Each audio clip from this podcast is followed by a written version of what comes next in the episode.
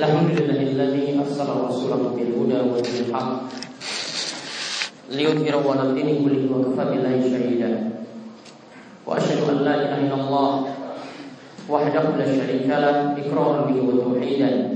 وأشهد أن محمدا عبده ورسوله. اللهم صل على نبينا وسيدنا محمد وعلى آله ومن تبعهم بإحسان إلى يوم الدين.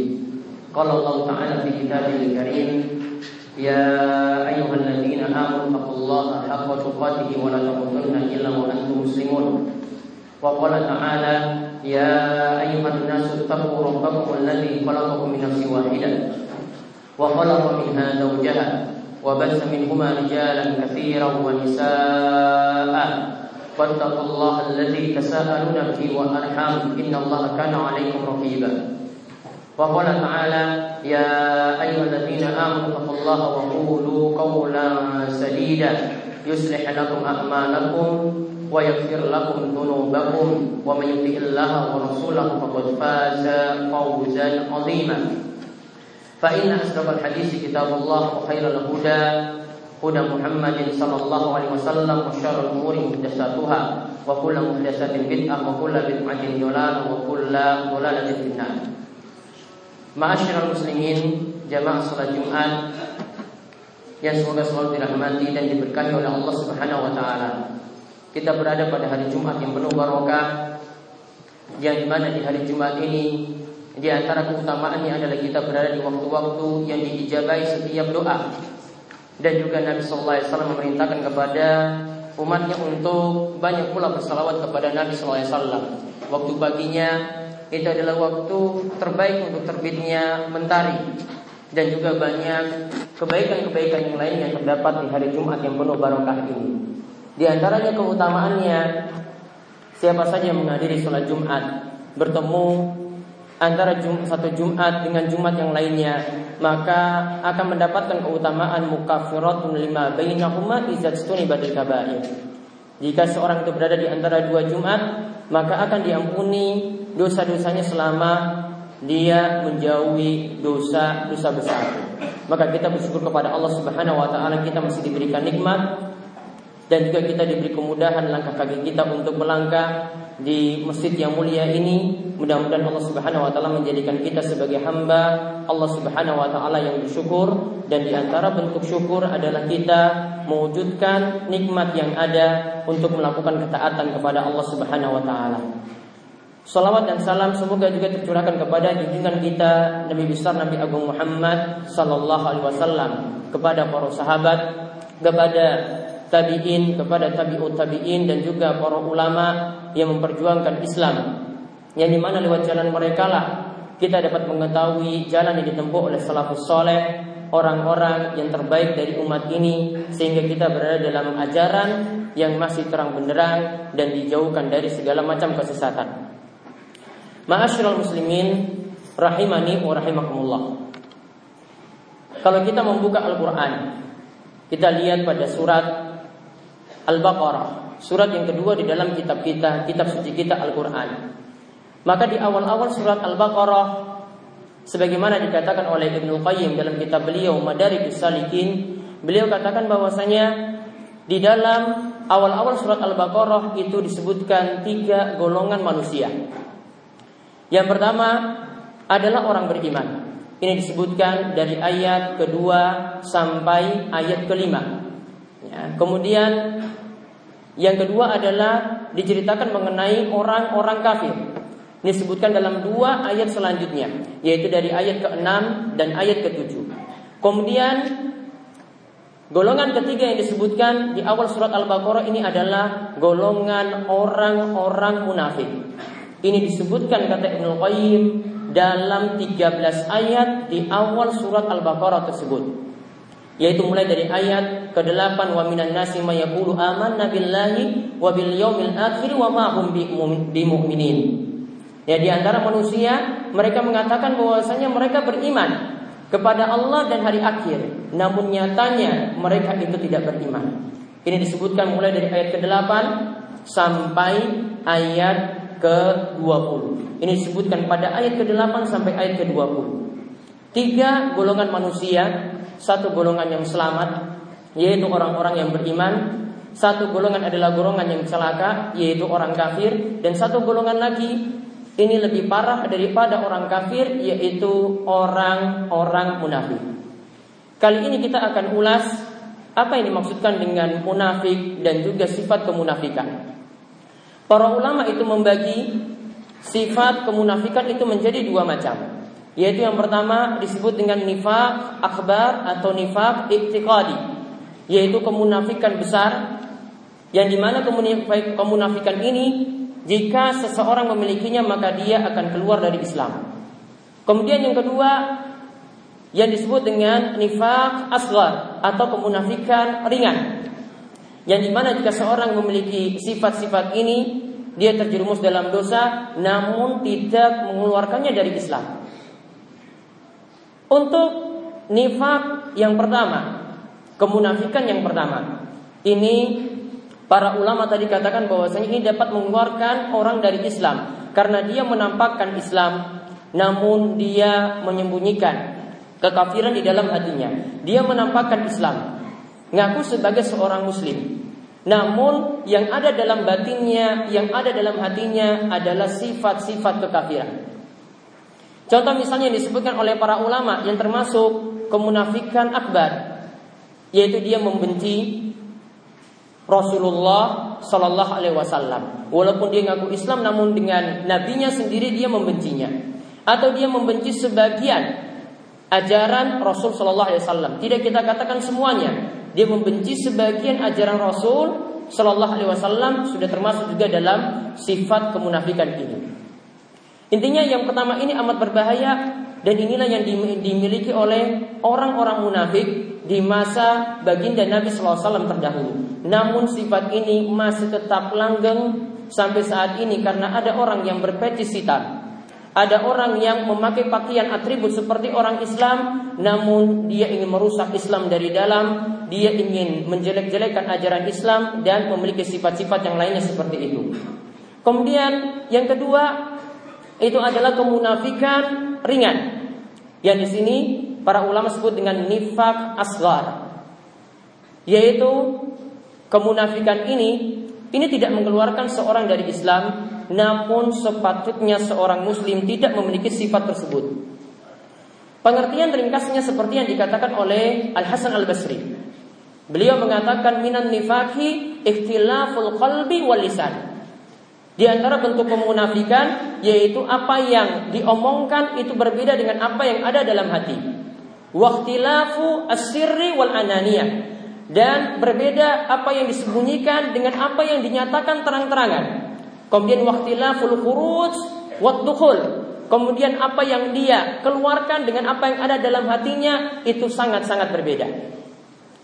Ini yang kita biasa dengar tiga sifat orang munafik yaitu yang dikatakan oleh Nabi Shallallahu Alaihi Wasallam dalam hadis yang sahih yaitu bagi Nabi SAW mengatakan tiga sifat orang munafik Iza haddasa Jika dia berbicara dia berdusta Dia bohong. Bisa jadi kebohongannya cuma sekali saja atau keseringan dia bermuamalah dengan orang, berbicara dengan orang adalah dia menyampaikan perkataan dusta. Wa idza wa'ada akhlafa, jika dia berjanji dia tidak menepatinya. Jika dia berjanji dia tidak menepatinya. Ibnu Rajab menyatakan tidak menepati janji di sini ada dua macam. Boleh jadi dari awalnya dia sudah nyatakan janji. Namun dia tidak memenuhi janji tersebut. Dia punya niatan tidak mau memenuhi janji tersebut. Dia buat janji namun dia sudah niat dari awal tidak mau memenuhi janji tadi. Tidak mau memenuhi janji tersebut. Kemudian yang kedua, dia sudah punya niatan dari awal untuk memenuhi janji tadi, namun di tengah jalan dia berbalik niat untuk tidak menepati janji tadi. Dan ini dua-duanya tercela Sifat yang pertama tadi, kalau sudah dari awal tidak mau menempati janji dan buat janji, nah ini adalah sifat yang amat jelek daripada sifat yang kedua. Kemudian yang ketiga, wa iza'atu minakhan. Jika dia diberi amanat, maka dia berkhianat. Boleh jadi dia menjadi seorang bendahara. Lantas uang kasnya tersebut dia gunakan untuk kepentingan pribadi atau dia dia memanfaatkan uang rakyat Kemudian dia korupsi dan dia habiskan juga untuk kepentingan pribadinya atau tujuan-tujuan yang tidak pada tempatnya. Kemudian dalam riwayat yang lainnya disebutkan wa idza ahada qadara yaitu ketika dia membuat suatu perjanjian. Dia ketika itu ya tidak memenuhi perjanjian tersebut. Bisa jadi ini perjanjian tertulis dengan rekan kerjanya, dengan partnernya, atau perjanjian-perjanjian berupa proyek kemudian dia tidak memenuhi sesuai dengan janji yang ditetapkan. Dan ini terjadi di masa Nabi SAW. Misalnya dahulu orang-orang Yahudi atau orang-orang musyrik itu berbuat membuat perjanjian dengan Nabi SAW agar terjadi genjatan senjata, tidak boleh ada peperangan ketika itu, maka orang-orang musyrik dan orang-orang Yahudi itu kadang mengingkari janji-janji seperti ini. Kemudian yang kelima, dalam riwayat lain juga disebutkan wa idza fajara jika dia berdebat maka dia berbuat curang yaitu dia bersilat lidah membuat kebenaran itu seolah-olah nampak sebagai suatu kebatilan dan membuat kebatilan nampak sebagai suatu kebenaran.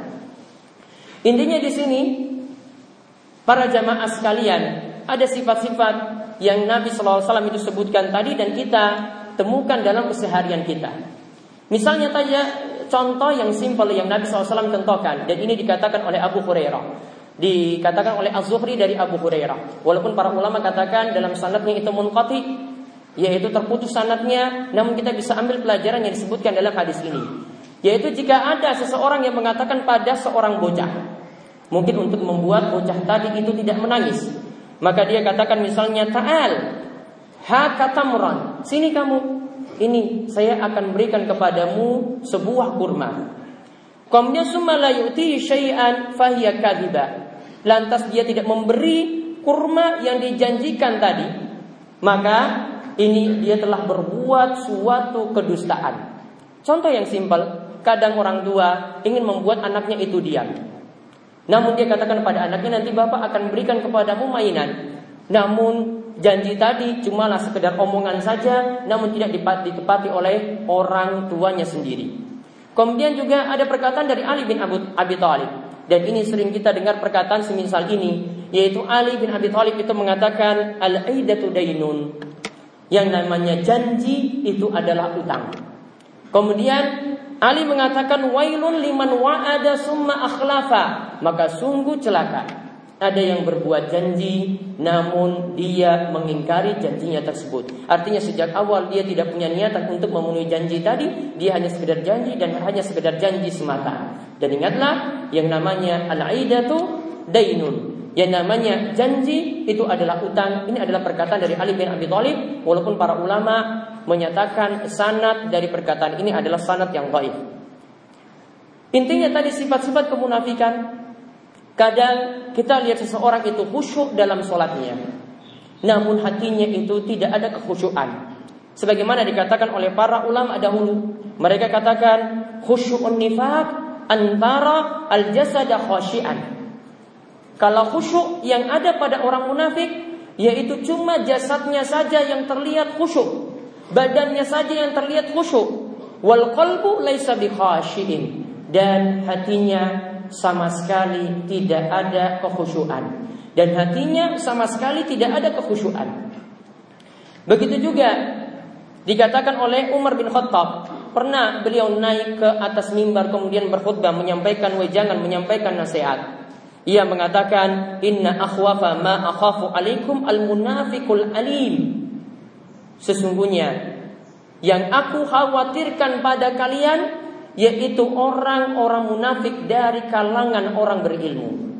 Maka para sahabat kemudian ketika itu berujar, "Wahai Umar, kok bisa ada orang munafik yang dikatakan berilmu?" Maka beliau mengatakan bahwasanya ada orang seperti itu yatakallamu bil hikmah. Dia ngomongnya sangat bagus dengan menyampaikan kata-kata hikmah. Namun apa?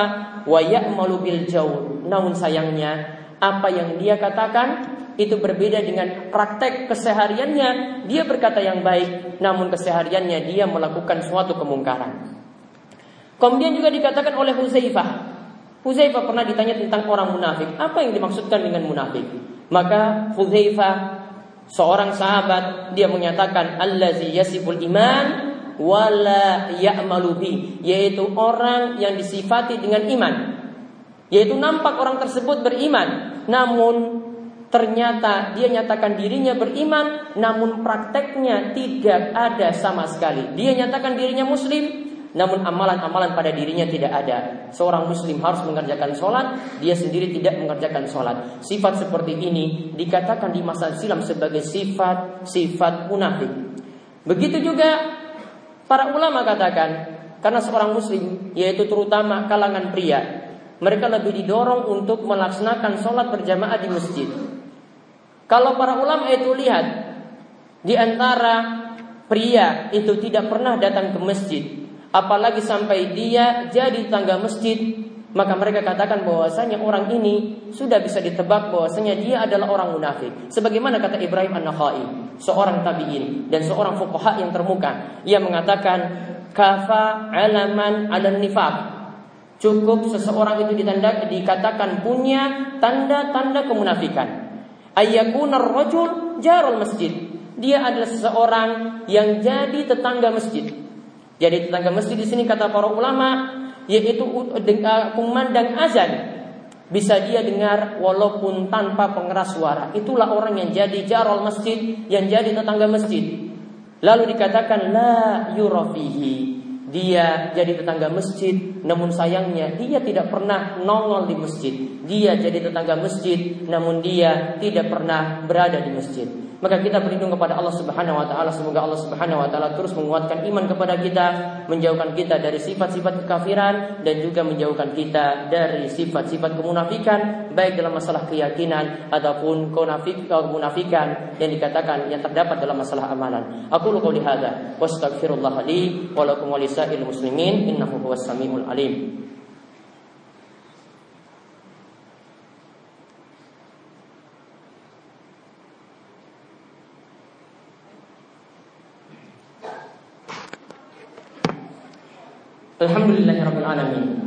Hamdan tayyiban mubarakan fi kama yuhibbu rabbuna wa.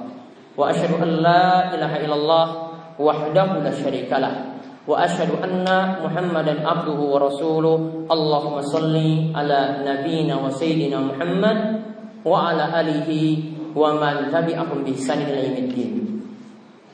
Seorang ulama yaitu ada yang bernama Ibnu Abi Mulaikah ia mengatakan bahwasanya aku telah telusuri. Aku telah lihat dari para sahabat. Aku lihat sampai 30 orang sahabat. Kulluhum yakhafu an-nifaq ala nafsihi. 30 orang sahabat tadi yang aku pernah bertanya kepada mereka, mereka itu begitu khawatir kemunafikan menimpa diri mereka. Imam Ahmad juga pernah ditanyakan, Bagaimana pendapatmu wahai Imam Ahmad jika ada orang yang merasa dirinya itu aman dari sifat munafik? Maka Imam Ahmad ketika itu mengatakan, "Wa may ala nafsihi nifaq?" Kok bisa ada orang yang merasa aman dari sifat kemunafikan?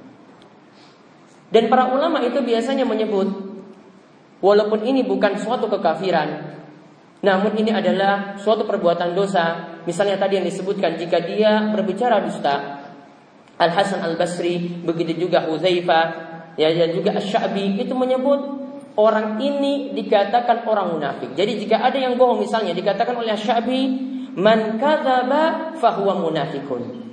Siapa yang berbohong, maka dia adalah orang munafik. Maka lihat sifat-sifat ini yang telah kita sebutkan tadi walaupun ini tidak sampai mengeluarkan, tidak sampai menghapuskan keimanan seseorang secara total. Namun sifat-sifat ini adalah wajib dijauhi oleh setiap muslim. Seorang muslim haruslah menjadi seorang yang jujur. Seorang muslim haruslah mengemban amanat yang telah diberikan kepada dirinya. Seorang muslim harus memenuhi janji-janji atau perjanjian yang telah dia sepakati. Seorang muslim jangan menjadi seorang yang jadi pembohong besar. Seorang muslim jangan menjadi orang yang punya sifat khianat yang besar dan seorang muslim jangan menjadi yang memiliki sifat-sifat tercela atau sifat-sifat ini nanti malah akan dicuri oleh orang-orang non muslim. Maka marilah kita memperbaiki diri kita, semoga kita menjadi orang-orang yang jujur, dapat mengembangkan amanat dengan baik dan mudah-mudahan Allah Subhanahu wa taala terus menjaga iman kita dan selamat dari berbagai macam sifat sifat kemunafikan yang telah kita bahas tadi. Kaum muslimin jamaah salat Jumat yang semoga selalu dirahmati oleh Allah Subhanahu wa taala di hari Jumat yang penuh barokah Nabi SAW itu menganjurkan kepada kita untuk banyak-banyak bersalawat kepada beliau. Inna Allah wa malaikatahu yusalluna ala nabi Ya ayyuhalladzina amanu sallu alaihi wa sallimu taslima Allahumma salli ala Muhammad wa ala ali Muhammad kama sallaita ala Ibrahim wa ala ali Ibrahim innaka hamidun majid Allahumma barik ala Muhammad wa ala ali Muhammad kama barakta ala Ibrahim wa ala ali Ibrahim innaka Hamidun Majid. Marilah kita memanjatkan doa kepada Allah Subhanahu wa taala di hari yang doa-doa kita itu dikabulkan oleh Allah mudah-mudahan Allah memberikan kita berbagai macam kebaikan. Allahumma fir lil muslimina wal muslimat wal mu'minina wal mu'minat al ahya'i minhum wal amwat. Innaka sami'un qaribun mujibud da'wat اللهم اقسم لنا من خشيتك ما تحول به بيننا وبين معصيتك ومن طاعتك ما تبلغنا به جنتك ومن اليقين ما تهون به علينا مصائب الدنيا اللهم متئنا بأسمائنا وأبصارنا وقوتنا ما أحييتنا واجعله وارث منا واجعل ثأرنا على من ظلمنا وانصرنا على من عدانا ولا تجعل مصيبتنا في ديننا ولا تجعل الدنيا أكبر همنا ولا مبلغ علمنا ولا تسلط علينا من لا يرحمنا Ya Rabb, Ya Allah yang maha pengampun, ampunilah segala dosa-dosa kami. Ampunilah juga segala dosa-dosa kedua orang tua kami. Berikanlah kami petunjuk ke jalan yang lurus. Dan juga ampunilah segala dosa-dosa orang yang telah mendahului kami. Ya Allah berikanlah keberkahan rizki dari langit. Ya Allah berikanlah kami rizki berupa hujan yang penuh barokah dan juga limpahan rezeki yang lainnya kepada kaum muslimin. Ya Allah jadikanlah kami hamba-hamba yang mau bertobat kepadamu. Jauhkanlah kami dari sifat kemunafikan dan berikanlah kami keimanan yang sesungguhnya. Ya Allah, ya Rob kami, berikanlah keberkahan kepada negeri ini. Jadikanlah pemimpin kami pemimpin yang amanat yang dapat membawa kebaikan bagi umat ini. Rabbana hablana min azwajina wa dzurriyyatina qurrata a'yun waj'alna lil muttaqina imama. Rabbana atina fid dunya wa fil akhirati hasanah wa qina adzabannar. Rabbana atina fid dunya wa fil akhirati hasanah wa qina adzabannar. Rabbana atina fid dunya wa fil akhirati hasanah wa qina adzabannar. إن الله يأمر بالعدل والإحسان وإيتاء ذي القربى وينهى عن الفحشاء والمنكر والبغي يعظكم لعلكم تذكرون ولذكر الله أكبر. أقيموا الصلاة.